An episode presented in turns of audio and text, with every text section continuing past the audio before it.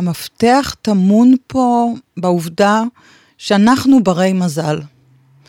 אתה ואני, המוזיקאים, הפכנו את התחביב שלנו למקצוע. איזה יופי של משפט לתחילת הפרק. תודה. אני, אני לא אגיד לך, אני נוסעת עכשיו לעבודה. אני אגיד לך, אני נוסעת להרצאה, אני נוסעת לסדנה. ופה טמון כל הסוד שבעניין, התשוקה שלי נמצאת שם כל הזמן.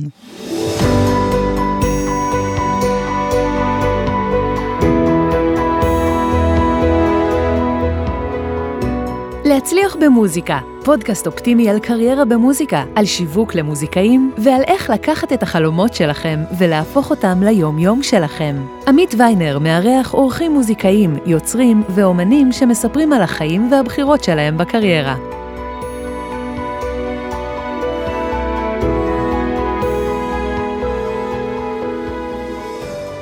מתחילים. שלום לכל המאזינות והמאזינים, איזה כיף שאתם פה איתנו, מה שאתם לא יודעים זה שאנחנו כבר הקלטנו כמעט חצי פרק עכשיו, שהיה בעצם אה, לא על רקורד, אז אה, זו הייתה דוגמה לא טובה לאיך להצליח במוזיקה, להקליט פודקאסט שלא שומעים אותו. אז ברוכים הבאים לפודקאסט, לעוד פרק של הפודקאסט להצליח במוזיקה. היום יש לנו אורחת ממש מיוחדת, שממש אה, תענוג לארח אותה כאן בפודקאסט, דוקטור אסנת גולדפרב ארג'ואן. אסנת, מה שלומך? מצוין, תודה, ואתה? אני מצוין. אסנת מוזיקולוגית, מרצה, מנחת סדנאות, מדריכת טיולי מוזיקה בעולם, קריינית, סופרת ומחזאית. וואו, את עושה כל כך הרבה דברים, והסתכלתי גם באתר אינטרנט שלך, זה באמת עשייה כל כך רצינית. ספרי לנו קצת איך הגעת לעשות את מה שאת עושה היום.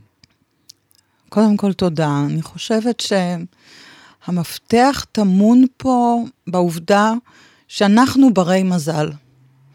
אתה ואני, המוזיקאים. הפכנו את התחביב שלנו למקצוע. איזה יופי של משפט לתחילת הפרק. תודה. אני, אני לא אגיד לך, אני נוסעת עכשיו לעבודה. אני אגיד לך, אני נוסעת להרצאה, אני נוסעת לסדנה. ופה טמון כל הסוד שבעניין, התשוקה שלי נמצאת שם כל הזמן. התחלתי כמו ילדה טובה, כיתה ב', חלילית, עברתי לחליל צד, הבנתי שהמוסיקה זה הדבר שאני הכי אוהבת.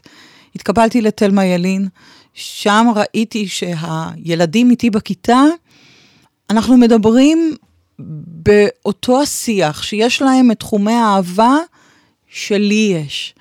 אה, שהם חכמים יותר ממני, אה, וזה פשוט אה, מאתגר, מרתק, כיף. ואז הבנתי שאני רוצה לעסוק במוסיקה.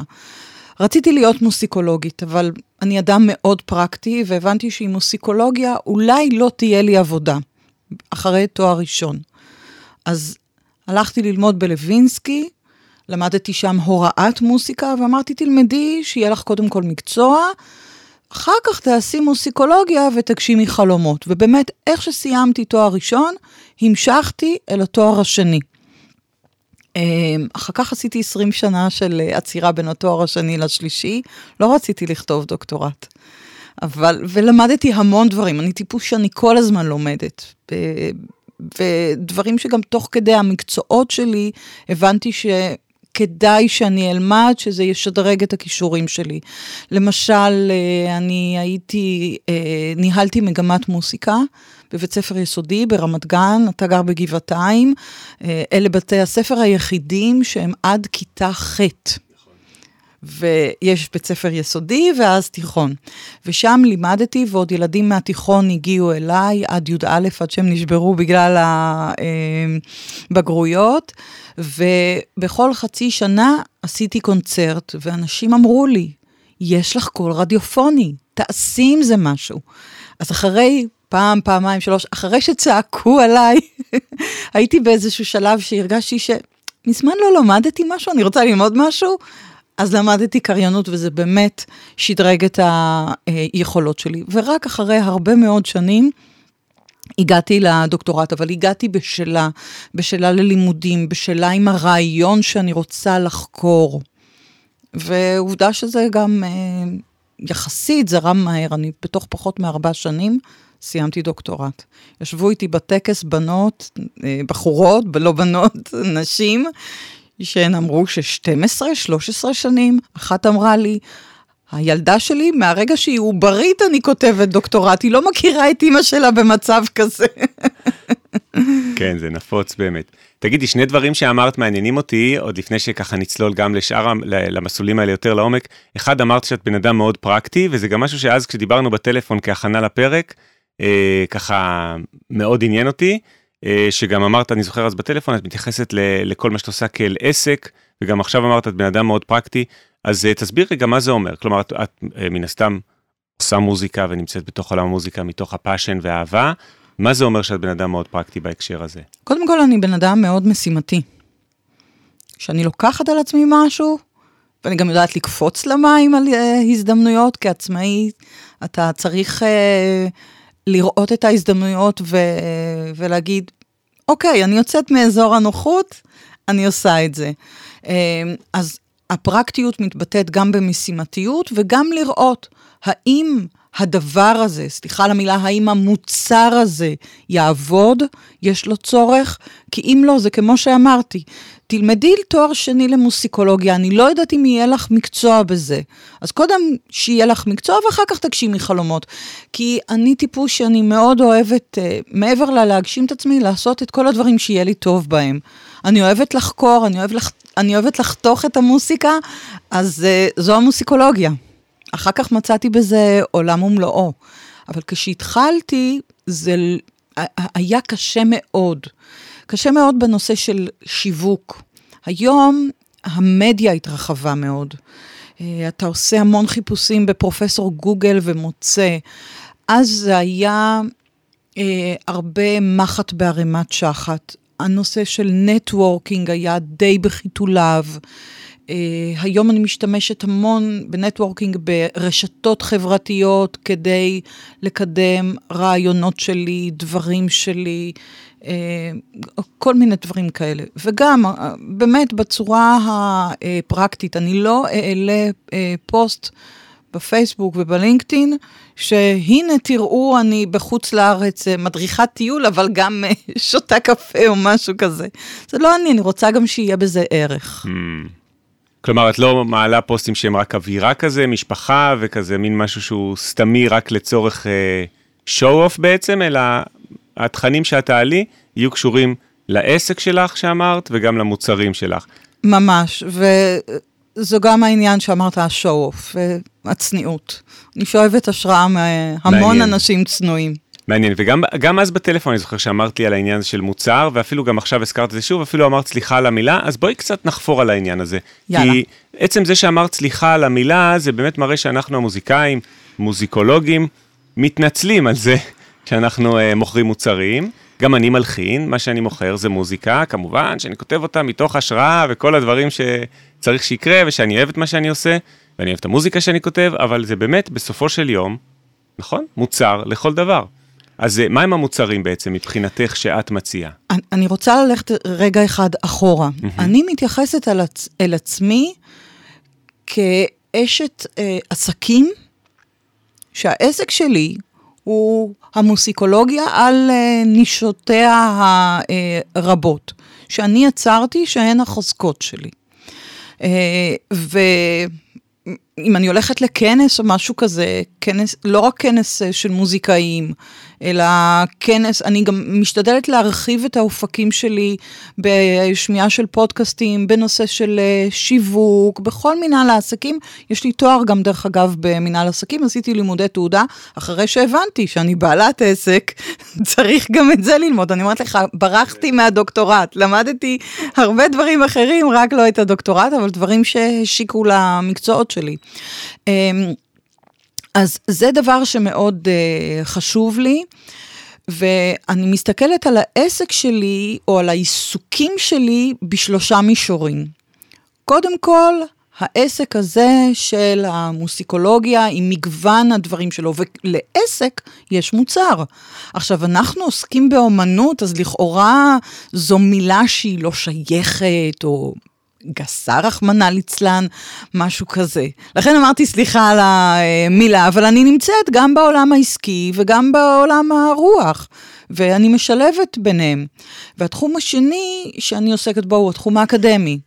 גם הוראה ב, אה, באוניברסיטה הפתוחה, וגם אה, כתיבת מחקרים, מאמרים, שזה דבר שאני עושה לאורך כל השנים, השתתפות בכנסים מקצועיים. הפעילות השלישית שלי היא פעילות ציבורית. אני פעילה בשתי עמותות מוסיקליות, בפליציה בלומנטל ובקבוצת מוסיקה נובה. תסבירי רגע, פעילה ב... באיזה צורה בשתי הקבוצות האלה? אני חברה בעמותה. אה, בפליציה בלומנטל, למשל, אני אה, אחראית על ועדת, אני ועדת הביקורת ביחד עם אה, אה, אישה נוספת, אנחנו מקבלות את הדוחות הכספיים, אנחנו מסתכלות עליהם. אה, אני מאירה באלף ובעין על הפעילות שהייתה במהלך השנה. אני מסתכלת אה, גם אה, תקציבית, ממש, לקרוא דוח כלכלי וגם להסתכל על דברים אומנותיים או דברים שאני חושבת שכדאי שיעשו בעמותה או לחזק את מה שקורה. מעניין. תראה, אני רוצה עוד מעט שנצלול באמת גם לדברים המקצועיים שאת עושה, אבל אה, ככה גם איזה הרצאות וכל זה, אבל עוד מעניין אותי ככה אה, להרחיב עוד טיפה על הפרק הזה של אה, להתייחס לפעילות המוזיקלית שלנו כמוצר, והעניין אה, העסקי הזה שלמדת למדת בעצם באופן מסודר, כי באמת אני מרגיש גם לאורך הרבה פרקים של הפודקאסט, שזה משהו ש... גם הופך להיות כזה כחוט השני בין הרבה אורחים. אתן לך דוגמה, באחד הפרקים הקודמים התראיינה מיכל טל, אגדת פסנתר וואו, ישראלית, כן? לגמרי. ואחד המשפטים הכי יפים שהיא אמרה, וגם אמרתי לה את זה בפרק, אתם יכולים לחפש, אחד הפרקים הקודמים שיצא, אחד המשפטים שממש נחרטו אצלי, שמיכל טל, שהיא אגדת פסנתר, הופיעה עם כל המנצחים אה, הכי גדולים שיש, וכל התזמורות וזה, אומרת שבשנתיים האחרונות היא התחילה ללמוד שיווק, מיתוג ועסקים, ממש נכון. כמו שאת אמרת, והיא אמרה, וזה נותן לי המון השראה לנגן פסנתר. עכשיו, זה וואו. הכי מדהים. את קולטת? זה הכי מדהים, כלומר, מצד אחד, אה, יש לה את החלק האומנותי, הרוחני של נגינת פסנתר, מצד שני, כשהיא הוסיפה את החלקים האלה, זה בעצם השלים לה את המעגל. אז בואי רגע תספרי קצת יותר לעומק, מה, מה את עושה בעצמך מהבחינה הזאת של להתייחס לפעילות שלך כמוצר, ומה היית מציעה נגיד לאנשים לעשות? כלומר, מהו המוצר שלך למשל, איך את משווקת אותו, ומתוך זה נוכל לגזור טיפים לאיך אפשר לתת טיפים לאנשים לעשות. קודם כל אני רוצה להתייחס למיכל טל, אה, שברגע שזה נותן לה השראה, זה אומר שהיא עושה את הדבר הנכון, שהגלגלים עובדים לכיוון שלה. עכשיו, אני חושבת שאנחנו המוסיקאים, אנחנו צריכים לשווק את עצמנו. לכל אחד יותר קל תמיד לשווק את האחר, לא את עצמו. אבל אנחנו יודעים הכי טוב מה אנחנו עושים. לכל אחד יש את ה... לכל מוסיקאי, יש את הנישה המיוחדת שלו, אוקיי? אה, אפרופו גם הטיפים שאתה מבקש, אה, בהתחלת הדרך התקשרתי לכל מיני לקוחות פוטנציאליים, ואמרתי, שלום, שמי כך וכך, אני מרצה למוסיקה. ענו לי, יש לנו כבר מרצה למוסיקה. אז לכאורה הם לא צריכים. לאט לאט למדתי לדייק. Mm. לומר להם שאני מרצה למוסיקה פופולרית ישראלית. כי יכולה להיות להם מרצה לאופרה, מרצה או מרצה למוסיקה אה, קלאסית, אבל אני עושה משהו אחר. אז יש כאלה שיגידו, אוי, זו נישה מעניינת, ויש כאלה שימשיכו ויגידו לי, זה קשור ל, ל, לטייטל הזה שנקרא מוסיקה, ומספיק לנו עם מה שיש לנו. יפה, כלומר עשית איזשהו סוג של אופטימיזציה לתהליך. בהתחלה קיבלת כמה לואים וכמה רג'קשנס, אה, התנגדויות, ואז בעצם החלטת מה בדיוק האופטימיזציה, הנישה המדויקת שדרכה דווקא... זה הדיוק, וכשאתה לומד אה, שיווק, כתיבה שיווקית, כשאתה לומד גם לדוקטורט, אתה לומד לדייק את עצמך בכתיבה. כתיבה שיווקית זו כתיבה שהיא אה, מפן אחר, אבל הדיוק בכתיבה, לדעת אה, באמת לכתוב הכי קצר או הכי קולע, לא בהכרח קצר, שכל מילה תהיה המדויקת, לא יהיו שם עוד מילות רקע. ולמה קשה לנו כל כך לשווק את עצמנו? אמרת קודם, קל לנו לשווק אחרים וקשה לנו לשווק את עצמנו. מה בעצם כנראה הסיבה לזה? זה משפט כללי לא רק על המוסיקאים, mm. uh, בכלל. אני חושבת שתיקח הרבה בעלי, בעלי, בעלות עסק, והם יגידו לך, קשה. יש לי... אה, חברים מאוד טובים שיש להם בית ספר למוסיקה, והיא, הם זוג נשוי, והיא אה, מנהלת השיווק והתפעול של הכל, ולפני כן היא שיווקה מקומות אחרים, היא עבדה במקומות אחרים. והיא אמרה, זה מאוד קל לשווק מישהו אחר, זה לא אתה. האחריות, כאילו, גם על השיווק, גם uh, עליך. אולי יש פה עניין של uh, צניעות גם. Uh, לפעמים אולי עניין של חוסר ביטחון, אני לא יודעת. אני חושבת אבל שזה שלב שצריך לעבור, וכמו שאתה עומד על הבמה ולהגיד, הנני כאן, אז גם בשיווק. יפה. יכול להיות שזה קשור באמת לעלבון או הפגיעה האישית, כשאתה משווק נגיד, אה, לא יודע, בית ספר של מישהו אחר, אם אומרים לך לא, ואם אה, אף אחד לא עושה לזה לייק לפוסט, ואם אף אחד לא עונה, אתה לא נעלב, זה מישהו אחר, אבל אם זה על אתה, ועוד על המוצר האישי שלך, בין אם זה המוזיקה שאתה יוצר, או בין אם זה הרצאות ותכנים שאתה מייצר, יכול להיות שאתה באמת, אתה מרגיש כאילו האגו אה, נפגע מזה יותר. אולי, אבל כל עוד הוא לא שמע אותי, אה, אז הוא לא יודע מה אני באמת שווה או לא שווה בשביל הקהל שלו. מעניין, אז כבר נתת טיפ נורא מעניין, שכשאומרים לך לא, תחשוב בעצם למה הם אמרו לא, כי אמרו לך לא, הצעת הרצאות ואמרו לך לא, וניסית לדייק את מה שאת מציעה. בואי נחשוב על עוד טיפים מעניינים מתוך המסלול שלך, של איך הגעת באמת למה שאת עושה היום, ואיך את מתייחסת לזה בצורה שיווקית. שאלה מעניינת, מאתגרת. עשיתי הרבה מאוד דברים. אחד הדברים, אני חושבת, הכי חשובים בסוג של שיווק, זה לא תמיד לשלוח אימייל או להרים טלפון. Uh, להרים טלפון זו באמת חשיפה מאוד uh, גבוהה, לשלוח אימייל זה להיות סוג של מאחורי הקלעים, uh, אבל להשתמש ב networking. Mm. אני חושבת שזה עולם ומלואו.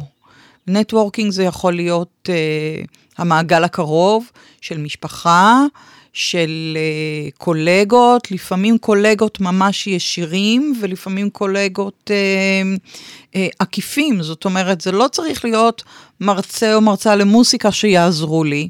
יש כאלה שיעזרו ויגידו, המגרש הוא גדול, זאת אני, זו הגישה שלי, ויש כאלה שיגידו לי, סליחה, אל תיכנסי לטריטוריה שלי. כן. אה, אבל קולגות אחרים, מרצים מתחומים שונים. כשאני התחלתי, אז התחום הזה של אה, הרצאות, התחום, התחום של הרצאות לגיל השלישי התחיל, היום זה תחום שהוא פורח, אני לא מרצה רק לגיל השלישי. גם חשוב לדייק מי הקהל אליו אתה פונה, שוב, במוצרים שלך.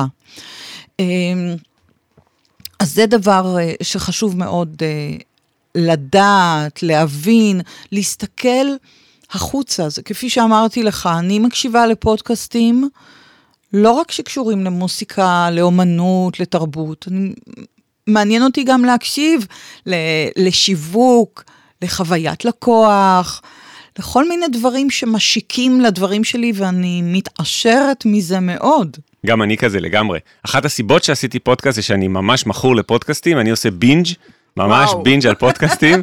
אני יכול פה להמליץ על פודקאסטים שאני נורא אוהב, כמו המנגל, שזה פודקאסט על שיווק ומיתוג, המנגל של אה, יוסי וחגי, יש פודקאסט שנקרא Music Business, ויש מלא פודקאסטים כאלה על שיווק. אה, יש חצי שעה של השראה עם ערן גפן, פודקאסט מדהים, שלדעתי שמעתי את כל הפרקים של שש העונות שלו. וואו. כן, אז, ואני מסכים איתך, זה באמת, זה גם נותן לך המון ידע כזה בתחומים המשיקים האלה. אמ, וגם דרך מאוד טובה להעביר באמת זמן, בין אם אתה נוסע או עושה כושר או משהו כזה. כן, אבל אני חושבת שזה גם דרך של הפיתוח העסקי שלנו. לא תמיד יש לי הפנאי ללמוד משהו בצורה מסודרת. ואני חסידה מאוד גדולה של אה, לימודים. ובפודקאסט אתה שומע מגוון של אנשים, מגוון של תובנות. אני חושבת שבאמת כל אחד צריך לדייק לעצמו מה בפודקאסט עם האישיות שמנחה אותו, היא האישיות הנכונה לאותו אדם, לתחום שהוא רוצה להתעשר בו, משום שלא כל אחד שפותח מיקרופון, אז... אה, נכון. מתאים לכל אחד, בוא מסכים. נגיד את זה ככה. מסכים לגמרי. טוב, תראה, אז ככה, לסגור את הפרק הזה זה באמת uh, מאוד מעניין, וזה ממש מהרגע שדיברנו אז בטלפון היה לי מאוד מעניין, שמצד אחד את מרצה על מוזיקה, תכף תספרי, אני רוצה יותר על החלק המקצועי, אבל מצד שני את ממש, גם בטלפון וגם עכשיו, uh, ככה הרחבת על העניין של את מתייחסת לזה כאל עסק עם מוצרים, קהל יעד, כמו שהגדרת אותו עכשיו, איך לשווק את המוצר לקהל היעד, וזה לדעתי הסתכלות מדהימה שיכולה לתת לכל מוזיקאי בתחילת או באמצע דרכו, או גם בשיא הקריירה, אה, רעיונות לאיך לקחת את מה שהוא עושה ובעצם למנף את זה קדימה. נכון, אני חושבת אבל שכל אחד שרוצה להיות עצמאי, לא משנה מה העיסוק שלו, זה יכול להיות גם בתחום של אה, אימון, ראיית חשבון נכון. או משהו כזה. יש כל מיני יסודות שהם אה, משותפים לכולם. מסכים. נכון. אז בואי תספרי עכשיו באמת בחלק המקצועי, מהם ההרצאות שאת עושה, מה התחומים שאת הכי אוהבת לדבר עליהם, מה נגיד אה, סוגי ההרצאות, ש... כמה הרצאות ככה בלתי נשכחות שאת מרגישה שעשית, ספרי קצת על זה. אז קודם יש לי מגוון של סדרות. אני אוהבת לעבוד אה, בסדרות מבחינתי, מבחינת האתר בצורה שזה בנוי. יש לי סדרה שנקראת הפנתיאון של הזמר הישראלי, ששם בראש ובראשונה אני מעוניינת לחקור מלחינים ומלחינות. ישראלים. ישראליים, כן. שזה דובי זלצר, למשל, המחקר שלי על הדוקטורט. ההרצאה הראשונה שלי בזמר הישראלי הייתה נעמי שמר, מיד אחרי שהיא נפטרה. אמ, לפעמים, אתה יודע, אני קיבלתי רעיונות מלקוחות שלי. הייתה לי לקוחה שאמרה לי, בשנה הבאה אני לוקחת אותך לארבע הרצאות, ואלו הן. הגשש החיוור, נחום מימן. היא הזמינה את ההרצאות שהיא רוצה. היא הכתיבה לי מה היא רוצה. הכי טוב שיכול להיות. הלקוח אומר מה המוצר שהוא רוצה, זה נהדר. כן, אבל היא לקוחה אחת, אתה נכון. יודע, אבל הגשש החיוור זו הייתה הברקה. זו אחת מהרצאות הדגל שלי, והזכות הגדולה שיש לי לדבר על הלהקה הזו, זו להקה שהתחילה כלהקת זמר שמשלבת מערכונים, ועשתה תהליך של ונהפוך הוא. כי היא ראתה את צורכי הקהל, והיא ראתה, והיא הפכה להיות להקת בידור שמשלבת זמר. לא ידעתי את זה, התחילה כן. כיותר שירים ובמערכונים כן. כזה ביניהם רק, והפכה כן. להיות מרכז של אה, קומי ומערכונים עם שיר בסוף אה, מערכונים לפעמים. לא תמיד בס... בסוף. זה תהליך מרתק. Mm-hmm. אני גם אוהבת, אה, יש לי, סליחה שאני עוברת לתחום אחר, הנושא של סדנאות. Mm-hmm. יש לי סדנאות של פיתוח אה, עסקי, פיתוח מקצועי למנהלים. אז אני מראה כל מיני מוזיקאים או תופעות שהיו, כמו להסתכל על הצורך של הקהל, או לשמוע מהקהל מה הוא רוצה, ואז... הנה, הגשש החיוור, למצוא, אה, לצאת מאזור הנוחות, או למצוא את הגבינה במקום אחר. אז יש לי סדרות של uh, מוזיקאים, של מלחינים. אחר כך, יום אחד נסעתי לאותה לקוחה, ובלילה אריק איינשטיין נפטר. Mm. כל הדרך, אני בדרך כלל מקשיבה לכל המוסיקה. אם לא לפודקאסטים, אז לכל המוסיקה. התחום ש... הגעתי ממוסיקה קלאסית. אז אה, שם קור מחצבתי. זה הבית הראשון. זה כן. הבית הראשון, נכון.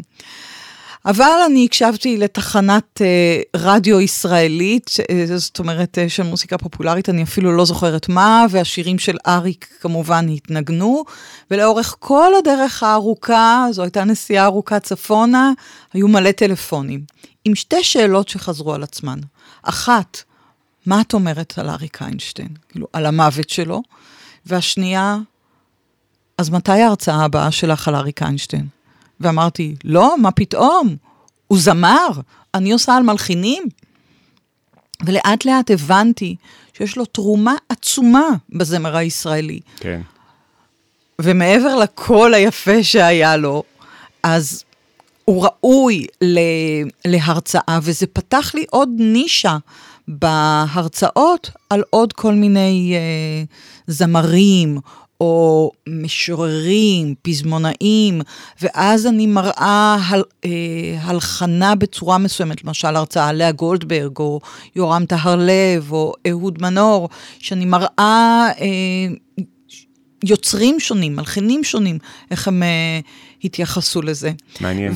כן, ואפרופו, אתה שואל על אה, קהל, אז... אה, כל פעם אני, אני, יש לי איזשהו משפט שאני חוזרת עליו uh, בהרצאה על uh, אריק איינשטיין, אז אני אומרת, איזה קול היה לו? ותמיד כולם אומרים, איזה קול יפה.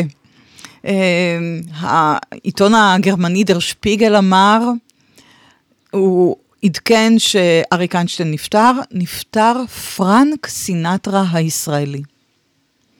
ופעם אחת הרציתי לקבוצה שהם לומדים האזנה מודרכת, לאורך שנים רבות, ושאלתי את אותה שאלה, איזה קול היה לאריק איינשטיין? והם ענו בנשימה אחת, בריטון. יפה. לגמרי, וואי וואי, זה הכי מדויק שיכול להיות. לגמרי. וואו, זה גם השוואה מאוד יפה, פרנק סינטרה, זה באמת גם מבחינת האימפקט התרבותי, גם נכון. מבחינת ה... כזה, אבות המזון של הזמר העברי, כמו שפרנק סינטרה הוא בזמר האמריקאי ובעולמי אפשר להגיד, אז זה כן. מעניין. כן, גם המהפכות, כשאריק אמר, אני ואתה נשנה את העולם, כן, זו מצד אחד הייתה הצהרת כוונות, אבל היא כבר הייתה מגובה בקבלות. מעניין. הוא כבר שינה את עולם המוסיקה הישראלית, והוא המשיך לאורך כל השנים. זה מרתק להראות את זה. אז בהרצאה למשל, זו לא רק הדמות עליה אני מדברת, אם זה על דמות, ולא נגיד על אה, יצירה כמו מחזמר, זה גם להראות מגוון פרקים, את תרומתו לזמר הישראלי, במגוון של אה, דברים. צריך מאוד לדייק, לדעת מה הנרטיב של ההרצאה, מהם התתי פרקים בפרק הזה, אה, איך להעביר משיר לשיר, אה, יש פה ממש אה, תורה שלמה שצריך לדעת איך לעשות את זה, איך לדייק את זה. ליצור איזשהו סיפור כזה שלאורך ההרצאה, שיהיה מעניין, מרגש, עם שיאים כאלה רגשיים בעצם בתוך, ה... בתוך נכון, ההרצאה. וגם לקשר בין חלק לחלק, זה לא, תסלח לי כמו ב, לפעמים ברדיו, האזינו, האזנתם. כן, אלא לקשר למה להרצאה יש סדר מסוים, ומה דומה ושונה מהשיר הקודם, או אל השיר הבא, או לקחת את השיר האחרון ולקשר אותו אל השיר הראשון לפעמים, כל מיני, זו ממש אומנות, זה כמו, זו קומפוזיציה. זה כמו שאתה מלחין יצירה. יפה. ולמדת את זה, לימדת את זה את עצמך לאורך השנים, לפי ההרצאות שאת עושה, כל פעם ככה שיפרת מדבר לדבר? גם, אבל גם הסתכלתי על דברים אחרים. למשל, אה, אני נגנית חליליות וחליל צד. אני ניגנתי שנים רבות ב... כשהייתי נערה בתזמורת הנוער, ואחר כך התקבלתי לתזמורת הבוגרים בקריית אונו, שניצח עליה אהרון אלקלעי. הבוגרים יכולים להתקבל מהרגע שהם חיילים, ושהוא ראה אותי בקונצרט בפילהרמונית, והוא בדק שאני ביומיות, ואני יכולה להגיע.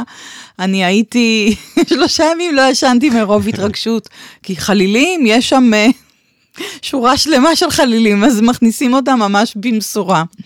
והסתכלתי, למשל גם כשלמדתי בלווינסקי ניצוח וניצוח מקהלה, הסתכלתי איך הוא מנהל חזרה. תמיד הוא פתח במרש חדש. Mm. קודם כל במשהו חדש, כשאנחנו, אה, כשאנחנו רעננים, כש, אה, בשיא הריכוז, לטפח את הפרימה ויסטה. אחר כך הוא עבר לדברים אה, אחרים, וגם אה, הוא נתן לי את הזכות לנצח על אה, יצירה. ואני, כל הזמן שלמדתי את ניצוח המקהלות, וגם הייתי צריכה, אה, ניצחתי על מקהלות אה, במסגרת הקריירה שלי, אה, בבתי ספר למשל. מבחינתי, אני בקטע הכלי ולא הקולי, כי אני נגנית. ולא זמרת או משהו כזה. אז תמיד הסתכלתי על דברים אה, מעבר, איך לבנות, איך לבנות את הפרק, איך לבנות אה, הרבה דברים. אני, אני יכולה להגיד על עצמי שאני כמו ג'ירפה. זאת אומרת, זה מצד נשמע, אחד, זה נשמע דוגמה מעניינת, אנלוגיה מעניינת. מצד אחד אני עם שתי רגליים על הקרקע, לא ארבע, אבל מצד שני, יש לי טווח ראייה או איזה vision שאני יכולה להסתכל על דברים מלמעלה כדי להוריד אותם, והרצאה זה פאזל. לפעמים אתה משנה דברים ואתה אומר, רגע, אני לוקח את כל החתיכה הזו ומעביר אותה למקום אחר, או לוקח את השיר הזה, הקישור יהיה יותר טוב במקום אחר. הרצאה היא דבר, היא דבר דינמי, זו לא מוסיקה שאתה כותב וכמו תנ"ך, כזה ראה וקדש, נכון. וזהו. אה, אז אה, זו זכות, גם אני אדם מאוד יצירתי ואני אוהבת שהדברים, אה, מצד אחד חוזרים על עצמם, אתה מרגיש את הביטחון, אבל מצד שני אני צריכה שדברים ישתנו, לא לחזור על, עצ- על עצמי כל הזמן אותו הדבר. תראי, מעניין אותי האמת לשאול אותך, קודם כל אני גם מרצה בעצמי, ובאמת אני כותב מוזיקה, אני מלחין, ואני אוהב את ההשוואה הזאת בין הרצאה לבין יצירה, כי זה באמת שניהם אה, מספרים סיפור על ציר הזמן, איזשהו סיפור רגשי שאתה רוצה לקחת את המאזין, בשניהם זה מאזין, נכון. או צופה, אם זה הרצאה שככה רואים אותה, אה, וגם אם זה יצירה שרואים אותה בקונצרט. ומעניין אותי לשמוע את דעתך על זה ממש בקטע, בטח יש אנשים שמתעניינים גם בלדבר על מוזיקה, זה משהו שנהיה נורא נפוץ היום אגב, אני דיברתי על זה עם הרבה קולגות שלי בארצות הברית, אה, וגם חלק מהאורחים בפודקאסט אמרו שהיום החשיבה הזאת, את נגיד ממש מוזיקאית רב-תחומית לחלוטין, את עושה כל כך הרבה נכון. דברים, וזה בעצם המוזיקאי המודרני, אני חושב שאני רואה את זה גם מכל האורחים בפודקאסט עד עכשיו, שהמחשבה הזאת, אה, גם מיכל טל אמרה את זה, המחשבה כשהייתה נגיד לפני 30 שנה, שמוזיקאי עושה איזה מין דבר אחד נורא נורא מצומצם, רק מנגן פסנתר קלאסי, כבר לא קיימת היום. אפילו בג'וליארד הכניסו הנחיית קונצרטים, אה, וואו. כקורס לפסנתרנים, כדי שיהיה להם עוד אפשרויות של תעסוקה בעצם לעבוד בהם. לא רק, אתה יודע, המון פעמים אה, אתה הולך ומקשיב לרסיטל, ואז מגיע ההדרן, ואני חושבת שאולי יש להם איזה פחד קהל בלדבר, לא בלנגן, ולהגיד, עכשיו נקשיב ליצירה מפרי עטי. נכון. עכשיו נקשיב, לא כולם מכירים את כל ספרות הפסנתר. אה, לפעמים הם לוקחים משהו שקשור לתוכנית, לפעמים לא. תגיד שלוש מילים. נכון, לגמרי. אפילו לא עכשיו נקשיב אה, את שם היצירה ושם המלחין, אפילו לא את כל האופוס, אה, אה, אה, סולם אה, ועוד. אבל כן היו מוסיקאים אה, כאלה, כן היו מוסיקאים אה, שהם אנשי אה, אשכולות. ליאונרד ו- ברנסטיין, דוגמה. בדיוק, זו כן. הדוגמה, זה מאה העשרים. נכון. ליאונרד ברנסטיין מבחינתי הוא איש שהוא השראה. כן. קודם כל, הוא מענץ'. כשהוא ניצח, אפשר להסתכל על הקלטות שלו, הוא מכניס, חבל שהפודקאסט הזה לא מוקלט, שיראו את התנועה כן. שלי, הוא מכניס את החליל, את האבוב, הוא פשוט יוצר איתם גם את קשר העין כדי שהם יצטרפו אל המסיבה הזו שכתובה בפרטיטורה. אז מה שהמאזינים לא רואים כרגע זה שאסנת עשתה עם הידיים ממש את הכניסות של ליאונרד ברנסטיין, איך הוא עשה תזמורת, הפודקאסט בינתיים עוד לא מוקלט בווידאו, נראה אולי עוד אה, 20 פרקים אה, נוסיף גם וידאו, אבל אסנת ממש הדגימה עם הידיים איך ליאונרד ברנסטיין היה מכניס את כל קבוצת הכלים. ואז רגע, רציתי לשאול אותך, אבל באמת ממש אה, אה, דבר מאוד אה, מעניין קומפוזיטורית, בואי נקרא לזה, כן. מבחינת הקומפוזיציה של יצירה, קומפוזיציה או, או הרצאה. כן. אני המון עובד עם תלמידים שלי באקדמיה בירושלים על קליימקס. נכון. זה כמעט משהו שאני בכל שיעור קומפוזיציה מוצא את עצמי מדבר עליו. בעיניי הוא, בעצם קליימקס הרי הוא השיא של היצירה, ובעיניי הוא גם הדבר הכי חשוב, לדעת איך לעצב אותו, איך לא נכון. לפספס אותו. ומעניין אותי אם זה אותו דבר מבחינתך גם בהרצאה. כן.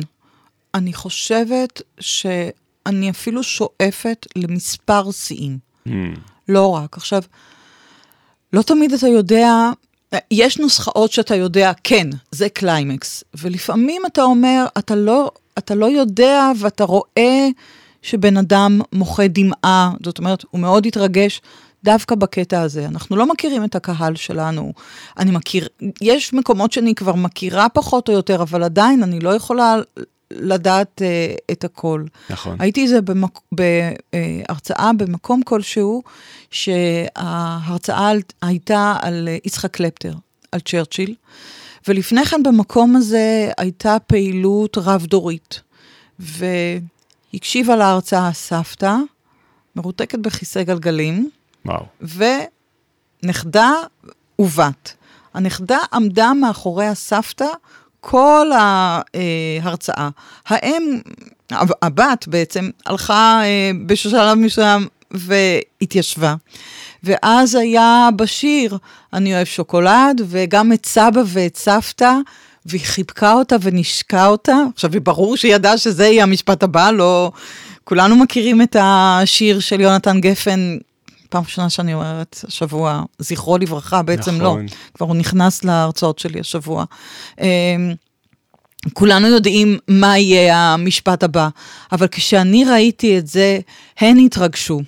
אבל גם אני מאוד uh, התרגשתי, הדיוק הזה. Um, אז לא תמיד אתה יודע מה יהיה בהרצאה ומה יפגע בכל אחד ואחת.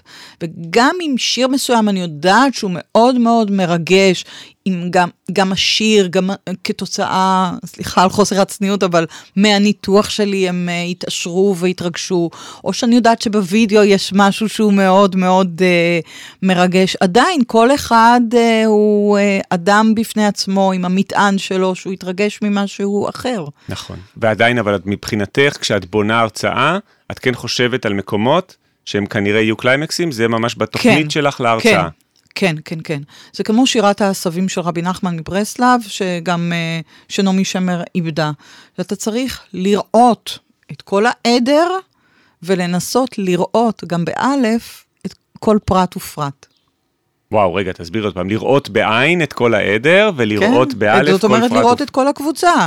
אתה מרצה לקבוצה מסוימת. Hmm. אוקיי? כשאני מרצה, אני יודעת שה, אה, לאיזה קהל יעד אני מרצה. האם זה אנשים מבוגרים, בגיל שלנו, 40 פלוס, פלוס פלוס פלוס, כן? האם זה בני נוער? יש לי למשל הרצאה על uh, השירים הישראלים שזכו באירוויזיון. איזה יופי. כהשתקפות של, כמיקרוקוסמוס. Uh, לאומי ובינלאומי. למבוגרים אני הולכת כרונולוגית. Hmm. עם בני נוער, אני מתחילה הפוך לחלוטין. ונטע. כן, עם נטע. כי זה מה שהם מכירים ישר, וישר... גם, אבל הם גם מכירים את הבני בי מ-78. ואת הללויה מ...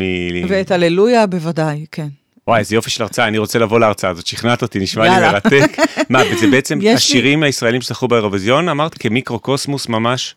כן, לאומי לבינלאומי, מה קרה לנו גם ב-40 השנים האלה?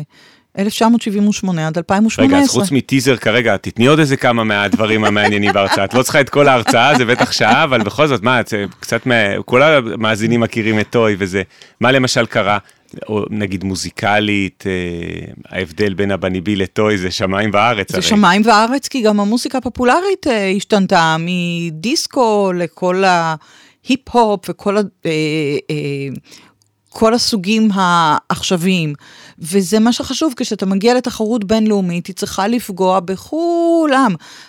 במי שלא יודע עברית, ברור, ברור שטוי, יש כבר מ-1998, זו הייתה השנה האחרונה שאפשר היה... אה, שצריך היה להשתמש בשפת המקור. איזה שנה? 98? 98. אה. דיווה היה השיר, השנה האחרונה שחייבים היו להשתמש בעברית. עכשיו, יואב גינאי משתמש בשמות אפרודיטה, קליאופטרה, או מילה בינלאומית כמו דיווה. הללויה זו מילה, אמנם מתהילים, אבל היא מילה בינלאומית, וזו, וזו התפיסה, אנחנו מגיעים עם שפה שאף אחד לא מבין. והבניבי זה לא שפה שזה בכלל לא עברית, זה נכון, שפה... נכון, אבל זו כן. שפה שהיא כולה אה, הברות ולא יצורים, לא נכון. לא החטא, כמו אהוד מנור שרצה את החי דווקא.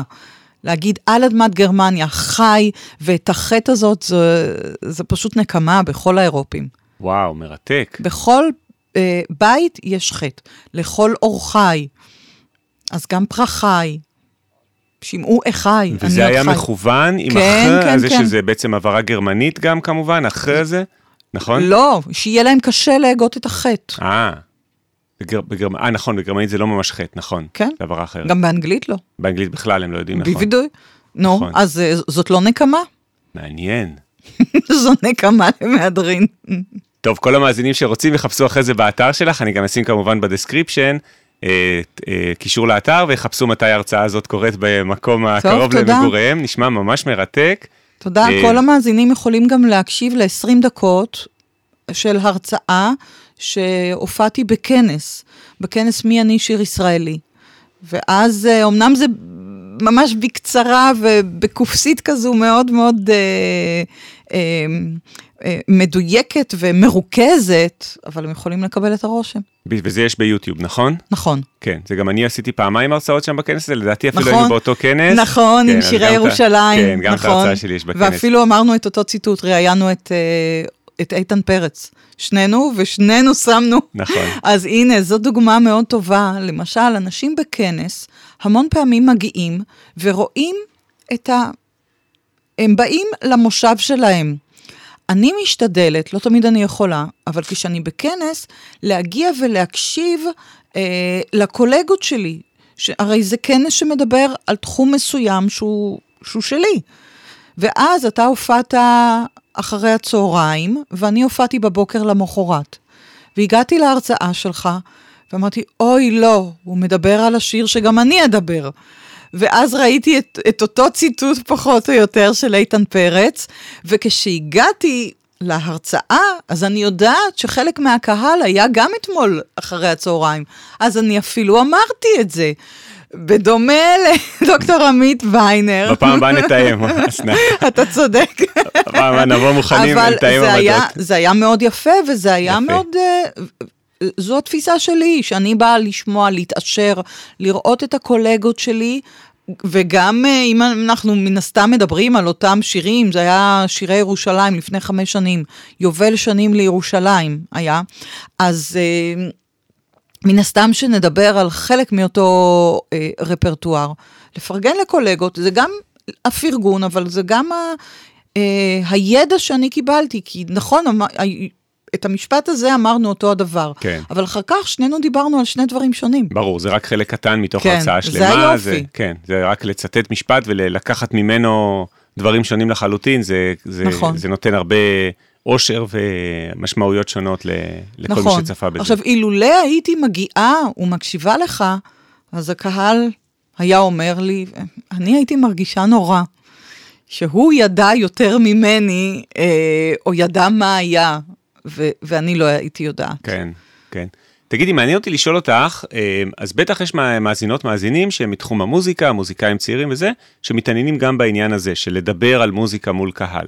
בין עם הרצאות, בין עם רסיטל מוסבר, אה, כן. כמו שאמרת קודם על הפסנתרנים, וכמו שאמרתי שבג'וליארד יש כבר את זה, ממש כן. מלמדים את זה, אה, ובין עם כל מיני אפשרויות אחרות, לא יודע, לדבר ברדיו, באמצעי תקשורת.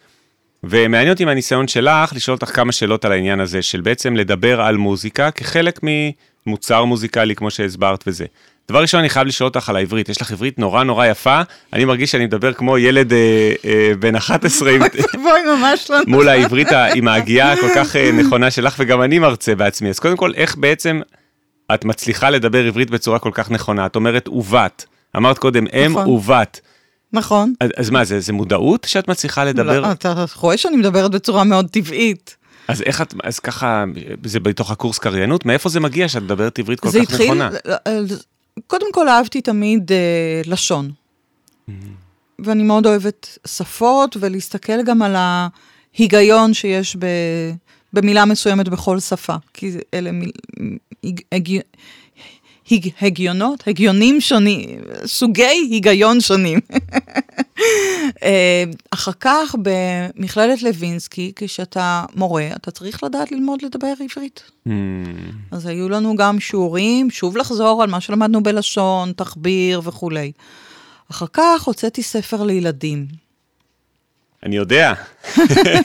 הוצאתי את אליעד לומד אותיות בגן החיות. זה היה חלום שלי תמיד להוציא ספר לילדים, אבל לא ידעתי על מה.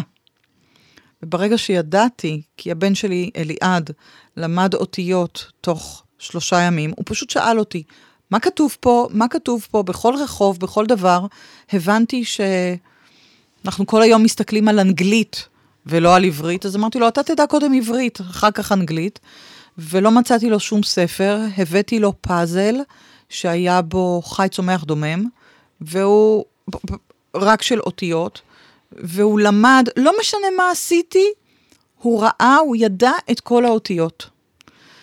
ואז אה, ראיתי גם שאין אה, ספר לילדים, זה עוד לא נפל לי האסימון, והגענו לחברים שלנו בשבת, שהילד היה גדול יותר מאליעד, אליעד היה בן ארבע, היל... והילד עלה לכיתה א', זה היה השבוע הראשון של כיתה א'. אמרתי לו, אתה יכול להביא לי את האלקוט שלך? אני יכולה לראות מה אתה לומד? ופתאום ראיתי, הוא הוציא את זה אחר כבוד ובהתרגשות, ואז את הספר חשבון, חוברת חשבון, שהיה על כל אה, אה, ספרה איור. אחת זה היה אף, שתיים זה היה ברבור, והיה משפט אחד מחורז. ושם הבנתי שאני רוצה לעשות ספר איזה יופי. על אותיות, מחורז. יום ראשון היה היום החופשי שלי, לא, אז uh, לימדתי, חיכיתי שכל הבית יתפנה, אני, כשאני מרוכזת, אני חייבת שקט, אני לא יכולה ש... לא, יכול- הידיעה שמישהו נמצא בבית, היום זה כבר לא ככה, אבל פעם, הידיעה שמישהו נמצא בבית, אה, הפרה לי את הריכוז, וידעתי שאני רוצה...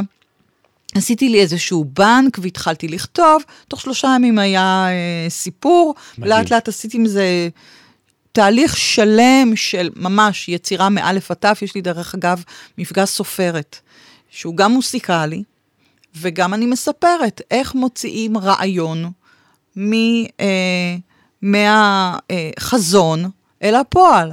גם אני עושה, לפעמים אני עושה, הרוב אני עושה אותו לילדים צעירים, אבל כשמבקשים ממני לילדים מבוגרים יותר, אז הנושא הזה של יזמות, של יוזמה, של לקחת רעיון שיש לי חלום, איך מגשימים אותו ואיך פורטים אותו לפרטי אה, פרטים.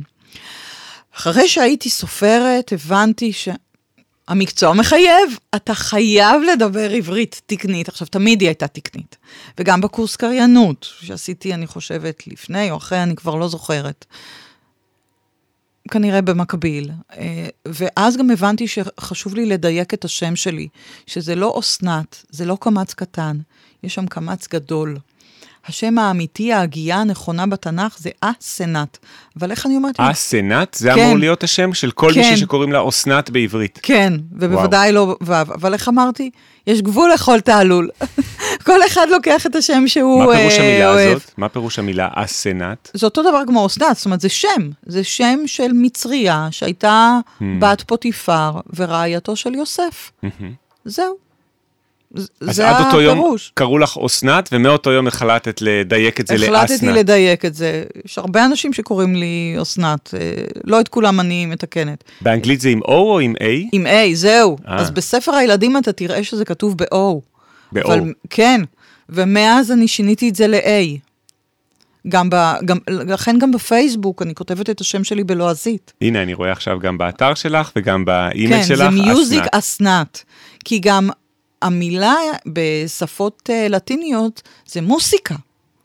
באנגלית זה מיוזיק, אבל uh, בספרדית זה מוסיקה. יפה. באיטלקית זה מוסיקה. אז ה-A שם זה יוצא אולי כמו סוג של הלחם. יאללה, זה כבר הזדמנות להזכיר את האתר, בדרך כלל אומרים בסוף, אבל אם כבר אמרנו, אז האתר שלך זה באמת www.musicasnat.coil, ושם נכון. המאזינות, מאזינים יכולים לראות את כל ההרצאות וכל התכנים האלה, וגם אה, קישורים לספרי ילדים ראיתי שיש שם. נכון. תודה. אז, אה, רגע, אסנת, אה, רגע, סליחה, כן. אז אנחנו עוד uh, בנושא של העברית התקנית. נכון. ואני חושבת כשאני עולה על במה ואני מדברת עם אנשים, אני צריכה לתת להם איכות מאלף עד תף. זה גם השם שלי. נפתח באלף, מסתיים בתף. לתת את כל היס... אה, אה, איכותיות של כל הידע שלי להרצאה, אבל אני חושבת שהכל צריך להיות איכותי באותה מידה, עד כמה שאפשר. אז שהעברית שלי אם אני מדברת בעברית, אז העברית שלי צריכה להיות נכונה. אם אני מרצה באנגלית, האנגלית שלי צריכה להיות נכונה. אני לא אלך להרצות בגרמנית כי אינני דוברת את השפה. אני לא אלמד טקסט בעל פה, אה, למרות שעשיתי את זה למחזה מוסיקלי שכתבתי באיטלקית, וכך התחלתי ללמוד אה, איטלקית. אמרתי, כן, אני יודעת אה, ספרדית, משפה זרה שנייה אה, באוניברסיטה. כן, מה, ספרדית זה כמו איטלקית, איטלקית זה כמו ספרדית, בטח. ומשם התחלתי ללמוד מוסיקה, מוסיקה, אני אומרת, משם פיתחתי את האיטלקית. אבל, אה, אה, וזה הציוד, אם אתה רוצה טיפים באמת ל- למישהו שמתחיל, צריך שיהיה לנו ציוד אה, איכותי. בתקציב שלנו, אוקיי? אל תבוא עם אה, מחשב שהוא כמו הסטנווי או הפציולי, אוקיי? זאת אומרת, הפסנתר הכי טוב שבעולם. תיקח מחשב בחברה מכובדת, שמתאימה לצרכים שאנחנו צריכים. אני צריכה, למשל, עם הרבה מאוד זיכרון, כי הסרטים תופסים המון מקום. המצגות שלי אה, מאוד כבדות. אה, ותיקח את הדברים האלה ותתייחס אליך, אל, קודם כל בראש ובראשונה אנחנו צריכים להתעס, להתייחס אל עצמנו אה, ברצינות, כי מי שמשלב, משלם, סליחה, ממיטב כספו, אז הוא גם אה, מתייחס אלינו בכובד אה, ראש. ולא לבוא ולדבר כזה, כאילו אני באיזה שיחה עם איזה חבר שלי ובאיזה דחקות, או לא יודעת, משהו כזה. צריך להתאים את עצמי לקהל, אה, יש קהל שיאהב את זה, יש קהל שלא יאהב את זה. יפה, אז באמת טיפים שאמרת למי שנגיד מתעניין בתחום הזה של הרצאות מוזיקליות, זה לבוא עם ציוד מקצועי, אה, לדעת על מה אתה מדבר. אה, מה עוד היית אומרת? אני נגיד... חושבת שזה לא רק למי שרוצה אה, להרצות הרצאות מוסיקליות, אני חושבת שזה לכל בעל מקצוע, כל בעל, בעל מקצוע צריך ציוד כלשהו. נכון. היום גם הנושא של הזום. אם אתה עובד עם זום, אתה צריך שיהיה לך, שתהיה לך מצלמה. אוקיי? זאת אומרת... מסכים, זה נכון. המינימום. כן. אני כשהתחלתי לראות שאני עושה הרבה זום, במיוחד עם ארצות הברית, אז באמת קניתי מצלמת אינטרנט יותר מושקעת. אה, ואם זה ממש חשוב, אני באמת אדבר למיקרופון דינמי, גם כמו שאנחנו מקליטים כן. עכשיו את, ה, את הפודקאסט. אה, ואני גם מסכים איתך לגמרי לגבי ציוד, גם בהקשר של מלחין. טוב, את נמצאת אצלי פה בסטודיו, את רואה, כל הסטודיו הזה מוקף רק בציוד. מלא השראה. אה, וגם אסתטי כל כך. תודה, מי שרוצה, יש תמונות של זה גם בפייסבוק שלי, גם באינסטגרם, אם אתם רוצים לראות איפה מוקלט הפודקאסט. שווה לראות. הכל פה מלא מלכודות באסים וזה, אבל אני מאוד מסכים שציוד משפיע גם על איך שאתה מתייחס בעצם לפעילות שאתה עושה. כלומר, ציוד זה לא רק בשביל שה... נגיד אצלי חלק מהדברים הם הכרחיים נגיד, זה הכרחי שיהיה מלכודות באסים כדי שאני אשמע טוב את המיקס, אבל אני חושב שציוד נכנס ל state of mind. זה כמו לפתוח אה, עוסק עצמאי במס הכנסה. ברור. ביום שאתה עושה את זה ומפסיק לעשות אה, תיאומי מס, מה שנקרא, ועוסק, אה, אז אתה כאילו הופך מחובבן למקצוען. זה מין משהו שמשפיע על ה state of mind שלך באופן מאוד אה, ברור, אני חושב. נכון, אבל גם כש, כשאתה מתחיל, אתה עוסק פטור. אנחנו לא תמיד מתחילים, אה, אתה נכון. יודע, להגיע לתקרה הזו מי עוסק פטור לעצמאי. אני, כשהייתי עוסקת פטורה, הבנתי שאני עצמאית, שיש לי עסק, שהוא בבנייה, שהוא יצמח ויגדל, אבל מההתחלה אני צריכה להתייחס אל עצמי בצורה רצינית, כי את זה אני משדרת ללקוחות שלי. עד רגע קבלת הקבלה אה, ממני, הם לא יודעים אם אני עוסקת פטורה או עוסקת... אה, אה, מורשה, או, או, והקהל בוודאי זה לא מעניין אותו. נכון. הקהל, ברגע שעליתי על הבמה, הוא שילם ממיטב כספו, הוא רוצה לקבל את הטוב ביותר. גם אם אני עוסקת פטורה, ויש המון אנשים, אנשים שהם עוסקים זעירים מכל מיני סיבות, לא בגלל שהם רק התחילו. אה, זו משכורת שנייה שלהם, נכון. הם גמלאים, אה, כל מיני דברים כאלה. נכון. ויש ביניהם גם uh, מצוינים.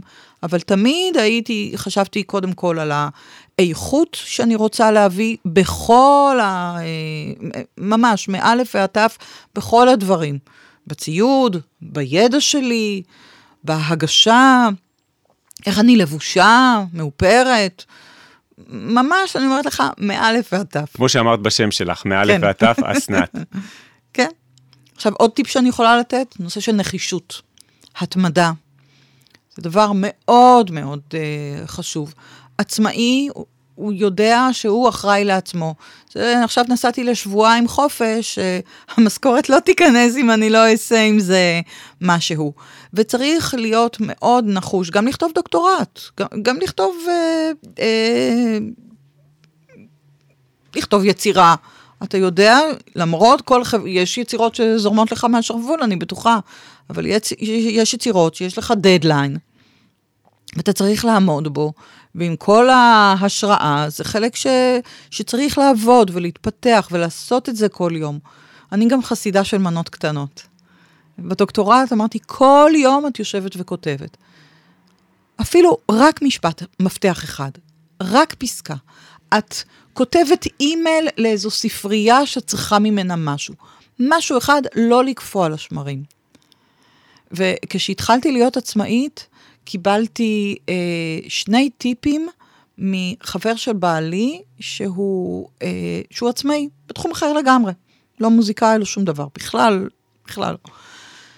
אז הוא אמר לי, אה, קודם כל הוא אמר לי באמת לא לקפוא על השמרים, וכל הזמן להתפתח ולפתח מוצרים. הוא אמר את זה במילים אחרות, אבל זה הדיוק של זה. ומצד שני הוא אמר לי, לא לשים את הביצים בסל אחד. יפה. וכעצמאית, אז יש לי הרבה מוצרים, הרבה נישות, וגם בנישות האלה יש לי כל מיני סוגים של לקוחות. בכל שנה יש לי עוד לקוחות חדשים שמגיעים אליי, שאני הגעתי אליהם, אבל, אה, וגם הוותיקים. עכשיו, אני כל הזמן מחדשת את ההרצאות, יש קהל של, שמאזין לי שנים רבות, שלמעשה סיימתי את כל הרפרטואר 50 או ומעלה ההרצאות שיש לי, כי הם צועדים איתי מהתחלת הדרך. מדהים, גרופיז אמיתיים כזה, שאוהדים, פאנס. איזה יופי. כן, ואני יודעת, היושרה שלי, לא לבוא עם אותה הרצאה פעמיים. אני אגיע עם אותה הרצאה פעמיים, אם אני יודעת שאני שיניתי אותה, שאני עדכנתי אותה, ויש פה חומר חדש, לפעמים את, את אותה יצירה, את אותו השיר, אבל יש לי מה, מה לחדש פה. גם אם הם לא זוכרים, זו היושרה שלי. כן. וואו, איזה יופי, אמר, אמרת פה המון דברים אה, נורא נורא מעניינים, אחד מהם על הדדליין, אני רוצה טיפה להרחיב עליו, אין כמו דדליין בשביל מלחין, אני אה, מעיד על עצמי, ובאחד הפרקים הקודמים, אני מזמין את המאזינות אה, והמאזינים לחפש, היה פרק עם שרון פרבר, מלחינה נכון. מלוס אנג'לס, מהמצליחות ביותר בעולם, שיושבת לגמרי. ממש באקדמיה, היא, היא מצביעה על האוסקר, כלומר, היא ממש בוחרת מי זוכה כן, באוסקר. נכון. והיא אמרה שבשבילה השראה זה deadline plus check. וואו. inspiration שווה deadline plus check. אתה רואה, גם היא חושבת עסקית. לגמרי. היא סיפרה לחלוטין גם על הדברים האלה, וגם על זה שכשיש דדליין זה שם לך את ה... בעצם, בוא נקרא לזה את ההשראה בתוך מסגרת שמישהו מבחוץ הכתיב אותה, וזה דבר מדהים בשביל מלחין. נכון. אחרת אתה יכול למשוך את זה, כמו שאמרו לך בדוקטורט, אה, כאלה שמשכו את הדוקטורט 12 שנה. אם היו מכריחים אותם לסיים בשלוש וחצי או ארבע שנים, הם היו מצליחות. אולי הוא היה טיפה פחות טוב, אולי לא. אולי. אולי גם לא. לדעת. יכול להיות שהוא היה בדיוק באותה רמה, עם קצת פחות שעות שינה וקצת פחות uh, סיבובים במוח על uh, דברים, את יודעת, האם כדאי לכתוב או לא, זה... יש כזה, יש עוד uh, חוק, אני חושב שהוא נקרא חוק פרטו, נבדוק אחר כך, שהעבודה בעצם uh, מסדר, באנגלית זה נשמע מאוד טוב, העבודה מסדרת עצמה לפי uh, כמות הזמן שמוקדשת לה. כלומר, אם יש לך חודש עכשיו לכתוב יצירה או קטע מוזיקלי, אתה תספיק את זה בחודש. אם יש לך יום, אתה תספיק את זה ביום. העבודה מותחת את עצמה לפי כמות הזמן ש... שניתנת לך לעשות כן אותה. כן ולא, אני יודעת שבדוקטורט שלי, אחד הבוחנים גם כתב את זה, אחד השופטים כתב את זה, שלא הייתה אבן שאני לא הפכתי. ועסקתי בהמון תחומים, סליחה על חוסר הצניעות שוב, המון תחומים חדשים בזמר הישראלי שלא נחקרו. ו... כל פרק הייתי צריכה לעשות את זה. עכשיו, הנה, למשל, אה, אני באמת רציתי לסיים את זה תוך אה, ארבע שנים, אה, אף אחד לא ישב לי עם אה, משהו על הראש, אבל זה היה אז פרק הזמן שהקציתי לעצמי, ובאמת עמדתי בו. אה, וכל פעם ידעתי מה אני אעשה בפרק הבא. היה לי כזה קובץ, טיוטה עם 20 אלף מחשבות, או תקראי את הפרק הזה והזה, או משפט שמצאתי, או משפט שאני חשבתי, או משהו כזה, ואחר כך, אה, ותמיד בפרק הנוכחי, לא, את זה אני לא יודעת לעשות עוד. כמו שצריך, לך תבנה את כל הקומפוזיציה ותקרא את הכל וזה. אבל אה, כל עצמאי, משמעת עצמית והתמדה, אני חושבת שאלו הן שתי תכונות הבסיס שחייבות להיות לו. אדם בלי משמעת עצמית ובלי התמדה, איך הוא יביא את הפרנסה הביתה?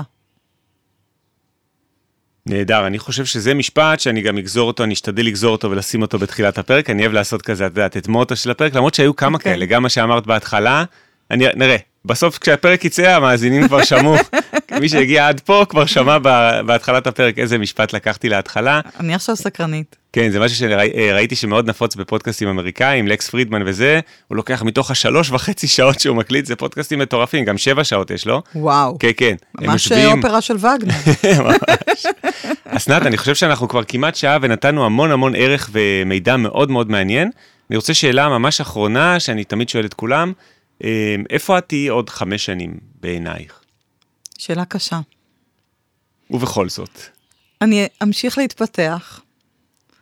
אני מאוד מקווה אה, להשתכלל עוד אה, טכנולוגית, לא דיברנו על הנושא הזה, שאנחנו כל הזמן צריכים להתאים את עצמנו למערכות החדשות. אז היום הטכנולוגיה היא אה, היא זכות גדולה שאנחנו יכולים uh, לעשות, ואני כל הזמן לומדת ומתפתחת.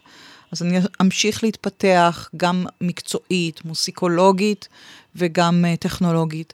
אני מאוד רוצה להוציא לאור uh, מאמר, שניים, אולי ספר. Uh, יש כל מיני דברים ש... שיש uh, במוח. ולהמשיך לעלות uh, למעלה ולהמשיך, אני בטוחה שאני אמשיך להיות עם אותה התשוקה ואף למעלה מזה. או, זה משפט גם טוב לסיום. את רואה, אמרתי לך המון משפטים. תראי, הפודקאסט נקרא להצליח במוזיקה, פודקאסט אופטימי על קריירה במוזיקה, הצלחה במוזיקה וכולי, ואני חושב שזה באמת היה פרק, כמו כמעט פרק הדגל אה, של הפודקאסט, כזה כמו פרזנטציה לכל מה שאני גם מאמין בו באופן אישי, אה, וגם שבעצם המטרה ש, שפתחתי את הפודקאסט הזה, אה, זה להראות באמת אנשים כמוך, אנשים שהם מצליחים, שהם רב גוניים בתחומם, אה, וכל מה שאמרת עכשיו, אני מאחל ש, שיקרה עוד חמש שנים. תודה. איזה כיף, תודה רבה שבאת להתראיין, תודה, אסנת. תשמע, אופטימיות זו גם מילה שמתחילה באלף ומסתיימת בתף. אוי, זה ממש טוב. הנה עוד משפט, אנחנו יכולים להמשיך. אסנת, האם את מרגישה שיש עוד משהו שאת רוצה להגיד, בין אם זה טיפ, או משהו שחשוב לך uh, לספר למאזינות, מאזינים? Uh... עוד דבר חשוב מאוד, הוא הנושא של משוב. יש לי הרצאות שאני נותנת אותן, למשל הרצאות על חגים. אז אני נותנת אותם לתקופה, ולשנה, ועכשיו הן תהיינה בהקפאה לשנה. אין טעם לדבר על uh, מעבדות לחירות שאנחנו לא נמצאים בפסח. בסוף הסדרה הזו, אני, uh, קודם כל, אחרי כל הרצאה והרצאה, אני נותנת לעצמי איזשהו משוב.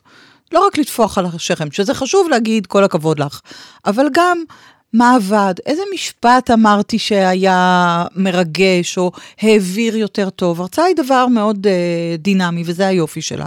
אבל אז אני מסתכלת על הכל ואומרת, אה, אני כותבת לעצמי, מה היו הנקודות הטובות?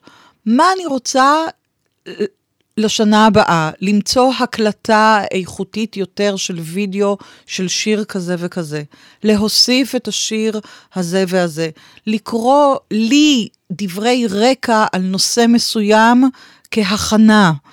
או לזכור תמיד לקרוא פרק מסוים בספר או בדוקטורט שלי כהכנה ל, אה, לסדרה הזו.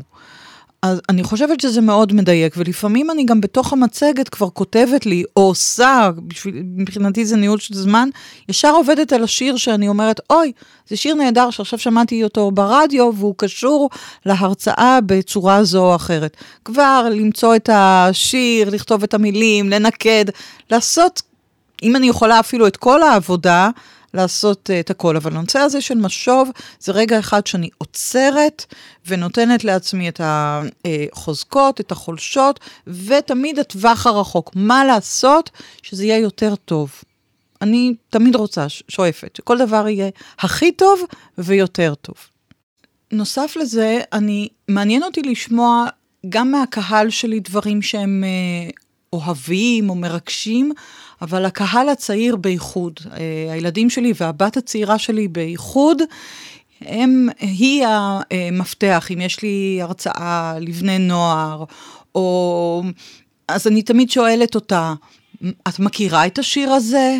או איזה שירים יש שקשורים לנושא מסוים? אה, הנושא של השיווק שדיברנו עליו קודם.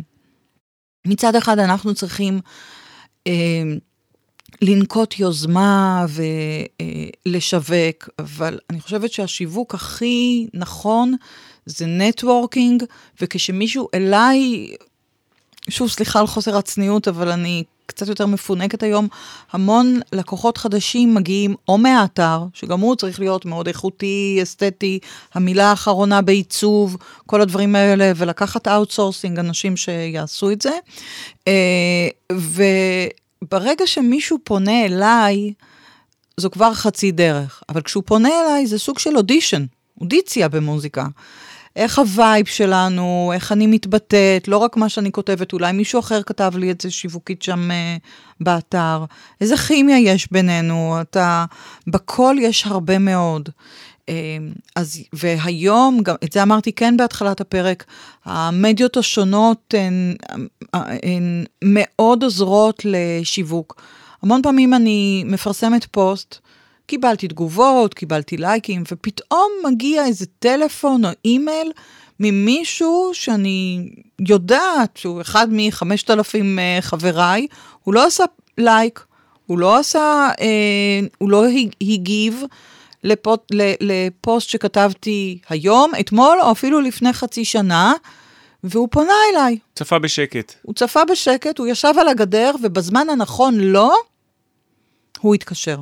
וואי, זה מה זה נכון, אני חושב שזה טיפ ממש זהב, אנשים לא, לא מודעים לזה, לכוח החיובי והשלילי שיש לדברים שעושים ברשתות החברתיות, נכון. גם למה שאתם לא רואים בעצם בעיניים, כלומר, גם אם לא ראיתם מישהו שעשה לכם אנגרי, וגם אם מישהו לא כתב לכם אה, משהו נורא כועס, במי, אני מדבר נגיד על איזה פוסט שהכעיס אנשים, או להפך, נכון. אם זה פוסט מרשים על משהו שעשיתם וזה, אה, ונגיד היו לו ממש כמעט כלום, תגובות וזה, הכל טוב ויפה, יכול להיות שראו אותו הרבה יותר אנשים, במיוחד נכון. בלינקדין, אני רואה נכון. שבלינקדין לא לכל אחד יש כוח עכשיו להגיב וגם לעשות כן, לייק, אבל אתה ראו. גולל נכון. בפיד, אבל רואים, אני חושב שזה כוח מאוד מאוד חשוב להיות מודע אליו, לכוח הזה שאתה לא יכול לדעת בעצם מי ראה ולא עשה לך שום תגובה. נכון, וזה חלק מה... אמרתי, ההתמדה וההסתכלות למרחוק. זאת אומרת, מה שאני עושה עכשיו, אני כל הזמן זורעת זרעים. לא משנה, לדעתי, לא משנה באיזה שלב אני נמצאת בעסק. אתה אמרת שאני מצליחה, אני רואה את הכל והכל טוב ויפה, אבל אני מרגישה שכל פעם אני זורעת, ובכל הרצאה אני נמצאת במבחן מחדש. אני צריכה לזכור את הכל, אני צריכה שהציוד שלי יעבוד. הכל צריך להיות כאילו זו פעם ראשונה שאני עולה על הבמה באותו המקום. אם זו פעם ראשונה, או גם הפעם ה-120. איזה יופי, אז גם זה משפט טוב לסיום הפרק, היו לנו כבר עשרה סיומים כאלה. אני חושב שבנימה האופטימית הזו, אנחנו נגיד המון המון תודה לאסנת גולדפרב ארג'ואן, אמרתי נכון. כן, דוס פואה. יס. תודה רבה אסנת, היה פרק באמת ממש ממש מרתק, תודה שהגעת. תודה לך. תודה שהגעת לסטודיו להתארח, ותודה רבה לכל המאזינות והמאזינים על ההקשבה. אתם מוזמנים למצוא עוד מידע בבלוג שלי, חפש בגוגל להצליח במוזיקה, הבלוג של עמית ויינר, יש שם הרבה מאמרים אה, שאני כותב, וגם אה, חלק מהאורחים, אני מעלה שם באמת דברים אה, מעניינים שהם אמרו. ואל תשכחו שאתם יכולים לפנות אליה על כל שאלה שיש לכם, לינקדין, פייסבוק או אימייל, אני נורא נהנה לקרוא גם תגובות שלכם, גם לשמוע שאלות אם היה לכם, או אם יש לכם הצעה לאורחים נוספים לפודקאסט. ולא לשכוח לדרג את הפודקאסט ולעשות לו follow, זה עוזר לו להגיע לעוד אנשים, וככה אנחנו מנצחים את האלגוריתם של ספוטיפיי, בינתיים זה מצליח. תמשיכו לעשות את זה, יאללה נתראה בפרק הבא. תודה רבה, ביי.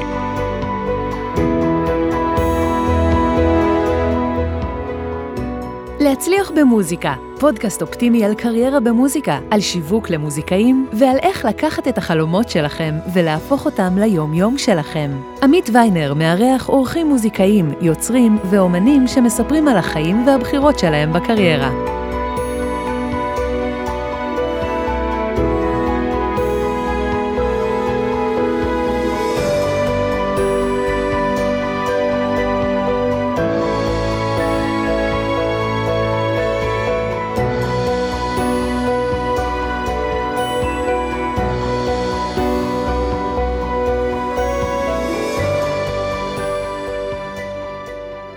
טוב, אז תודה לכל מי שנשאר עד הרגע הזה, לטיפ האישי הסודי ממני.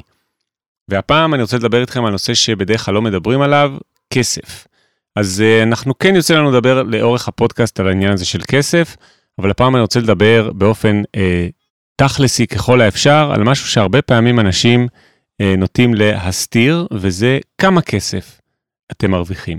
אז אני לא הולך לדבר על מספרים, אה, מדויקים, גם כי אה, בכל זאת זה פודקאסט, וגם כי זה יכול להיות לא רלוונטי אם אתם שומעים את זה עוד חמש שנים. אני מקליט את זה עכשיו בשנת 2023, ויכול להיות שהמספרים שאני אגיד כרגע בכל מקרה לא יהיו רלוונטיים לכם, אה, אם אתם מקשיבים לזה ב-2028. אבל מה שאני רוצה לדבר עליו זה בעצם, תיצרו לעצמכם איזושהי קהילה של אנשים שעוסקים במה שאתם עושים. אם אתם זמרים, אז שזה יהיה זמרים. אם אתם מלחינים במוזיקה לסרטים או מוזיקה למדיה, מוזיקה לספריות, תקיפו את עצמכם בסביבה של אנשים שאתם אוהבים, מכירים, ותדברו איתם על כסף. זה משהו שהוא מאוד מאוד משחרר, אה, מנקה את השולחן ונותן לכם איזושהי פרספקטיבה, ומשהו שבדרך כלל אנשים לא אוהבים לעשות, אה, משום מה, משאירים את זה כאיזה מין משהו חסוי כזה, אה, ואני מאוד מאמין שזה מאוד מאוד עוזר דווקא לחלוק את העניין הזה של כמה כל אחד מכם והאנשים הסובבים אתכם במקצוע שלכם מרוויח. יש בזה משהו נורא נקי ואין סיבה אה, לשמור על זה כאיזה משהו חסוי אה, שצריך קג"ב בשביל אה, אה, להודות בו, תחת עינויים קשים בחדר חקירות. אני למשל יודע אה, כמה חברים טובים שאני עובד איתם מרוויחים, אני חושף בפניהם גם כמה לי יוצא על כל דבר. אני חושב שזה משהו שנותן גם איזשהו קנה מידה של כמה כסף לקחת כאשר מזמינים מכם עבודה. אתם יודעים ככה מה השוק שסביבכם. וגם זה נותן לכם לפעמים משהו לשאוף אליו, או לדעת איפה אתם נמצאים בתוך הקנה מידה הזה של מחיר השוק למוצר שאתם מציעים. בהקשר לפרק הזה ששמענו עכשיו עם אסנת, על המוצר שאותו אתם מציעים לקהל הרחב. אז במקרה הזה, כשאתם תדעו מה בעצם הסכומים שהחברים שלכם מרוויחים, זה ייתן לכם איזה קנה מידה איפה אתם נמצאים בשוק, ובעיקר זה משהו שיוצר איזשהו ניקיון מחשבתי לדעתי. כסף זה לא דבר רע, לא צריך לדבר עליו בצורה רעה, לא צריך להסתיר אותו, לא צריך להחביא, אפשר לספר אחד לשני, אה, לא צריך להעלות פוסטים בפייסבוק מצד אחד, מצד שני בתוך הקהילה הפנימית שלכם, אין סיבה להפוך את זה לחסוי. זהו, אז הטיפ האישי הפעם היה, קחו את העניין הזה של כסף, תוציאו ממנו את כל המסתורין והתעלומות, ולפחות עם האנשים הקרובים אליכם ושנמצאים מאוד אה, קרוב אליכם וסביבכם ושאתם סומכים עליהם ומאמינים בהם, תחלקו את הסכומים שאתם מרוויחים, תצפו גם שהם יחלקו איתכם ותראו כמה שזה מנקה ועוזר לכם גם בקריירה שלכם. יאללה, נתראה בפרק הבא, ביי.